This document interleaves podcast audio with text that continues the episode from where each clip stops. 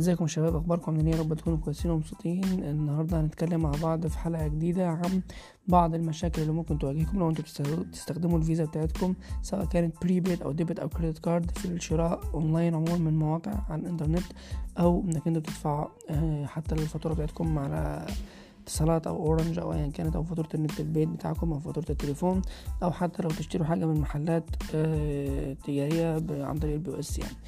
لو انت مش عارف يعني debit prepaid أو credit card ممكن تسمع الحلقة اللي اتكلمت فيها عن أنواع البطاقات وكانت حلقة ليها مردود كويس وناس إيه سمعتها وشكرت فيها وخدت منها معلومة. المهم يلا خلينا نبدأ بسرعة من غير ما ناخد وقت كتير عشان أنا بصراحة عايز أنام بعد ما أسجل الحلقة دي على طول يعني. يلا نبدأ مع بعض في الحلقة الجديدة. أنا حابب أشارك معكم في البداية بعض من المشاكل أو ممكن أكون إن أنا هتكلم معكم عن مجموعة مشاكل ممكن تواجهكم لو أنتم بتستخدموا الفيزا بتاعتكم عن طريق شراء أونلاين. و آه، بصراحة أنا ما عنديش كذا مشكلة يعني أنا عندي مشكلة حصلت معايا النهارده فأنا حابب أشاركها معاكم وأنا بشارك المشكلة دي أكيد هفتكر بعض المشاكل اللي حصلت معايا لأن أنا بستخدم الفيزا بتاعتي إن أنا أشتري أونلاين عموما. أو المحلات تقريبا من وأنا عندي يعني أنا تقريبا في تانية ثانوي أو تالتة ثانوي. أنا حاليا مخلص كلية بقى لي من 2017 إحنا في 2021 يعني أنا مخلصها من أربع سنين تقريبا. فدون تماث وأنت تعرف أنا بستخدم الفيزا أونلاين عموما أو في الشراء عموما من إمتى يعني.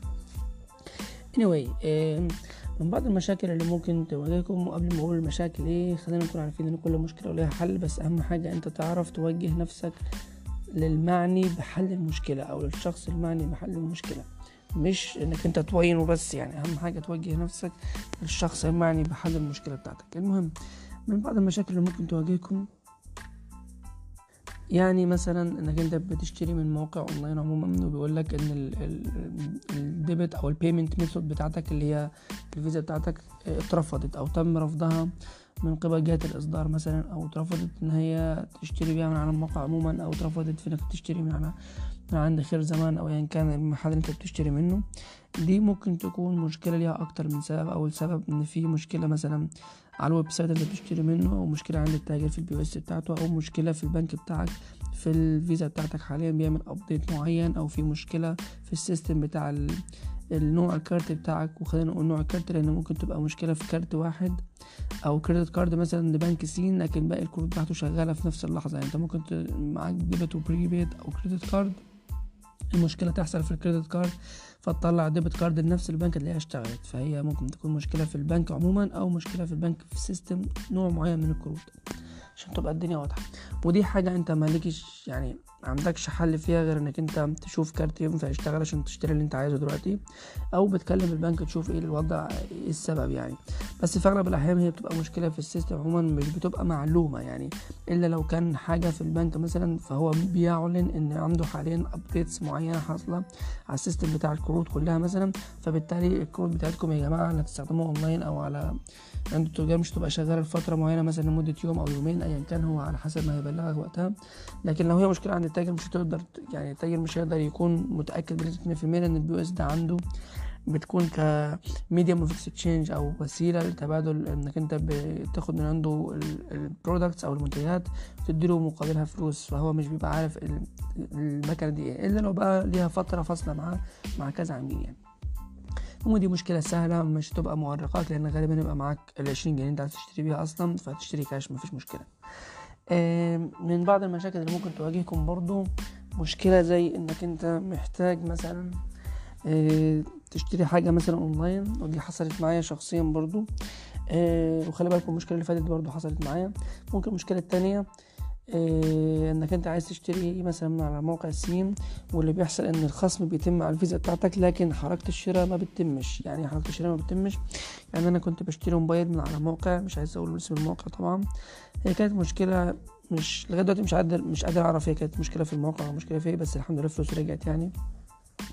الموبايل كان بسبعة آلاف جنيه يا شباب كان بسبعة آلاف جنيه. اشتريته القيمة اتخصمت من الكارت وحركة الشراء ما تمتش. فبالتالي آه طبعا كلمت البنك الإجراء اللي المفروض بيتعمل في الواحد في وقت زي كده أو في لحظة زي كده.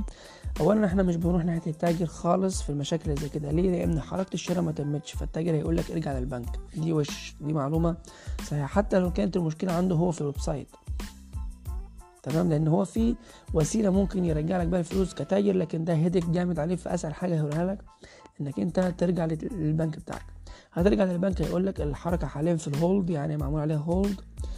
hold بالبلدي يعني الحركة دي ممسوكة. البنك طلعها من الكارت بتاعك وخلاها كده في حتة اسمها hold أو في درج كده معين بالبلدي لغاية ما التاجر يا إما يطلبها يا إما لو ما طلبهاش في غضون 30 يوم يعني مدة شهر من تاريخ الحركة دي البنك يرجعها لك تاني يطلعها من الدرج ويحطها لك في الكارت تاني ده بالبلدي جدا يعني إيه الحركة في ال hold وده اللي حصل معايا. ال 7000 جنيه فضلت في ال hold لمدة 30 يوم. التاجر اللي هو الموقع اللي كنت بشتري منه الموبايل الحركة ما تمتش عليه وما أنا ما اشتريتش الموبايل فعلا. آه ما طلبش الحركة أو ما طلبش قيمة الفلوس دي لأن ما فيش ترانزاكشن تمت ما فيش منتج طلع من عنده. فبالتالي بعد 30 يوم الفلوس رجعت لي في الكارت على طول. فدي مشكلة من ضمن المشاكل اللي أنت ممكن تكون بتحصل معاك. وأنا هو بتكلم في 7000 جنيه يعني فخليكم عارفين إن الفلوس رجعت عندي. فبالتالي ايا كانت قيمة المبلغ بتاعك خليك عارف إنك أنت القيمة دي لازم ترجع بس النصيحة اللي بوجهها لكم في النوع ده من المشاكل إنك تتابع. ليه؟ لأنك أنت أول حاجة تتابع حسابك لو هي debit card أو تتابع ال credit card statement بتاعتك أو تتابع الكارت بتاعك الائتماني أو تكلم البنك حتى كل أسبوع ولا حاجة لأن الفلوس هترجع في غضون 30 يوم. يعني إيه في غضون 30 يوم أو في خلال 30 يوم؟ يعني ممكن ترجع بعد أسبوع أو بعد 10 أيام أو بعد ال 30 يوم كاملين. الفكرة إنك لازم تتابع ليه؟ لأنك أنت بعد 30 يوم لو الكارت أو ما رجعتش فيه الفلوس أو حسابك ما رجعتش فيه الفلوس اللي أنت اشتريت بيها دي وحصلت مشكلة والترانزاكشن ما تمتش لازم تقدم شكوى. بتخل... تقدم شكوى مع البنك رسمي لأن الفلوس دي طالما ما رجعتلكش كده التاجر أخدها و... والحركة ما تمتش أصلا فأنت ما اشتريتش حاجة. فبتقدم شكوى مع البنك عادي وفي خلال 60 يوم الفلوس بترجع طالما أنت ما اشتريتش حاجة فعلا. وأنا بصراحة ما حصلش معايا الجزء اللي أنا بتكلم فيه دلوقتي ده أنا كل حصل معايا إن 30 يوم والفلوس رجعت على طول بس أنا أهو حبيت اشارك معاكم المعلومة كاملة علشان لو الفلوس ما رجعتش بعد 30 يوم أو اتخصمت فعلا والتاجر أخدها فتقدر تعمل إيه؟ تكلم البنك تاني وتقدم شكوى. وفي خلال 60 يوم عمل بترجع لك الفلوس لازم ترجع لك لأن دي حركة أنت ما استفدتش بيها بحاجه انك أنت ما اشتريتش حاجة فعلا يعني. تالت مشكلة ممكن تواجهكم آه ودي برضو حصلت معايا النهاردة دي اللي حصلت معايا النهاردة وعلاجها بنفس الطريقة اللي أنا اتكلمت عنها في حركة في, ال- في المشكلة التانية يعني. المشكلة هي إنك أنت بتشتري مثلا بقيمة آه أنا كنت بدفع فاتورة ب 262 جنيه والحركة اتخصمت عليها مرتين يعني اتخصمت 262 جنيه وبعد كده اتخصمت 260 جنيه تانية. أنا معرفش لا ده ليه حصل بس أنا حاسس إن هو بسبب إن كان فيه آه يعني يعني crash كده حصل في ال application أنا بدفع الفاتورة تقريبا فبعد ما دفع الفاتورة وعمل loading كده وتمام بدل ما يديني done ال transaction تمت اداني ال button أو ال أو ال الاختيار ان أنا رايح ادفع الفاتوره مرة تانية ان أنا ادوس payment أو اختار pay my bill فانا دوست عليها مرة تانية فما أعرفش ليه اتخصمت مرتين مع العلم مع العلم ان نفس الحركة كانت بتحصل في applications تانية أو في نفس ال application تقريبا في أوقات تانية في شهور تانية طبعا لما باجي ادفع الفاتوره لما كنت بدوس مرة تانية كان بيقول لي there is no bill فاللي حصل أنا متوقع ان هو كان crash في ال application زائد إنه crash في الموقع. الموقع فعلا الفلوس راحت له أو أو الفلوس طلعت من الكارت فالمفروض يقول لي إن هو مفيش أي فاتورة تانية مستحقة لما ادوسه مرة تانية فبالتالي ما يخصمش مرة تانية.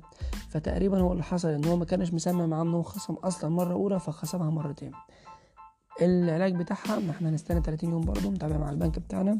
وفي خلال 30 يوم الفلوس المفروض هترجع. مش الفلوس طبعا ال two transactions لأ واحدة بس فيهم هترجع لأن هو المفروض في واحدة صحيحة وواحدة معمولها double expenditure يقول عليها كان في المحاسبة عندنا أو خصم مرتين أو خصم مضاعف أو خصم آه، مدبلر أو مدبلرة يعني. ففيهم حركة هترجع وحركة طبعا مش هترجع لأن دي الحركة الصحيحة.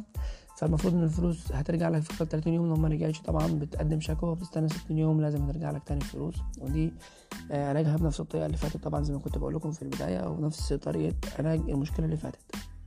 حاجة سريعة عايز أقول لكم عليها برضو بخصوص الموضوع إنك تشتري أونلاين عموما أونلاين تحديدا. مؤخرا عشان for more security purposes البنوك أغلب البنوك عملت حاجة اسمها 3D secure. يعني إيه 3D secure يعني إنك أنت بجانب إنك أنت بتدخل بيانات الكارت على الموقع عشان تشتري أي حاجة سواء كانت خدمة أو product في رقم موبايل ليك مسجل في الكارت فالموقع بيطلب منك كود وصلك على رقم الموبايل بتاعك. ك extra security ليك عشان الموقع أو البنك. الموقع والبنك طبعا الاثنين مع بعض. يتأكدوا إنك أنت صاحب الكارت. زائد إنك أنت معاك access للموبايل اللي مسجل عليه الكارت نفسه. وخلينا نقول إن في بعض المواقع مش بعض البنوك بعض المواقع هي اللي. ضايفة الخدمة دي عندها على الموقع. البنك بيقدم ال 3D secure دي عادي خالص للكارت اللي أنت في إيديك. بس الفكرة إنك أنت محتاج إنك تشتري من على موقع يكون في الخدمة دي برضو متوفر أو يكون في التقنيه دي موجودة اللي هي 3D secure لأن في بعض العملاء فاكر إن دي مشكلة في الموقع أو مشكلة قصدي في البنك. لا دي بتكون حاجة في الموقع نفسه في موقع بيكون فيها الإمكانية دي في مواقع تانية لا. يعني مثلا سوق دوت كوم على ما اتذكر كان ال application مفهوش لكن ال website بتاعه فيه إنك تعمل 3D secure اتصالات لما بتيجي تدفع فاتورة ال ADSL بتاعتك مع ال application مفيش. لكن لما بتيجي تدفع الفاتورة بتاعتك على اورنج من ال application موجود ال 3D secure فاهمني فهي الفكرة من مواقع أو مواقع تانية لأ. لكن في العموم هي مش مشكلة بس هي يعني extra layer of security يعني هي طبقة زيادة من الحماية ليك عشان البنك يتأكد إنك أنت صاحب الكارت وفي نفس الوقت عندك access للموبايل بتاعك. على أساس إن لو الكارت بتاعك ضاع آه والحرامي اللي الكارت بتاعك اشترى من على موقع فيه تقنيه 3D secure وهو مش معاه الموبايل بتاعك كده ال transaction مش هتتم. لكن لو هو اشترى من على موقع لحسن حظ الحرامي طبعا وسوء حظك أنت كصاحب كارت وما فيش تقنيه 3D secure هو معاك كارت فبالتالي كل البيانات مكتوبة قدامه هيشتري اللي هو عايزه. ودي كانت من ضمن أسباب مشاكل كتير حصلت الفترة اللي فاتت فممكن أشاركها معاكم في حلقة تانية المشاكل دي. فعشان كده لو الكارت بتاعك ضاع أول حاجة تعملها لازم لو اتأكدت إنه ضاع طبعا تتاكد بسرعة يا ريت يعني. تكلم البنك بتاعك توقف الكارت بتاعك سواء كان credit أو debit أو prepaid card طالما في فلوس لازم تكلم البنك تعمل آه يعني إيقاف للكارت بتاعك حتى لو إيقاف مؤقت لو في الامكانيه دي لغاية ما تلقى الكارت وترجع ت activate ه مرة تانية يعني. عشان دي أو دي ألف ب إنك أنت تتعامل مع ال... الكارت بتاعك بحذر يعني. حتى لو أنت مش كاتب الرقم السري بتاع الاي ممكن الكارت ده يشتري بيه مع الانترنت فبالتالي لازم توقف الكارت بتاعك يعني. بس مش عايز أطول أكتر من كده لأن الحلقة طولت فعلا.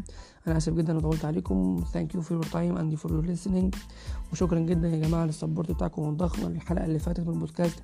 حاليا وقت ما أنا بسجل البودكاست أو الحلقة دي وصلت 31 مرة عدد مرات استماع. فأنا مبسوط جدا من الموضوع ده. واتمنى أتمنى إن الحلقة دي توصل نفس الرقم أو رقم أكتر. كمان مبسوط جدا إن أنا شايف إن البودكاست أو الحلقات بتاعتي بيوصل لها مردود كويس عندكم وتستفيدوا منها. دي حاجة أنا مبسوط منها. أتمنى إنكم تتابعوني من كل على كل المنصات. أنا موجود في كل المنصات بتاعت البودكاست وموجود برضو على اليوتيوب.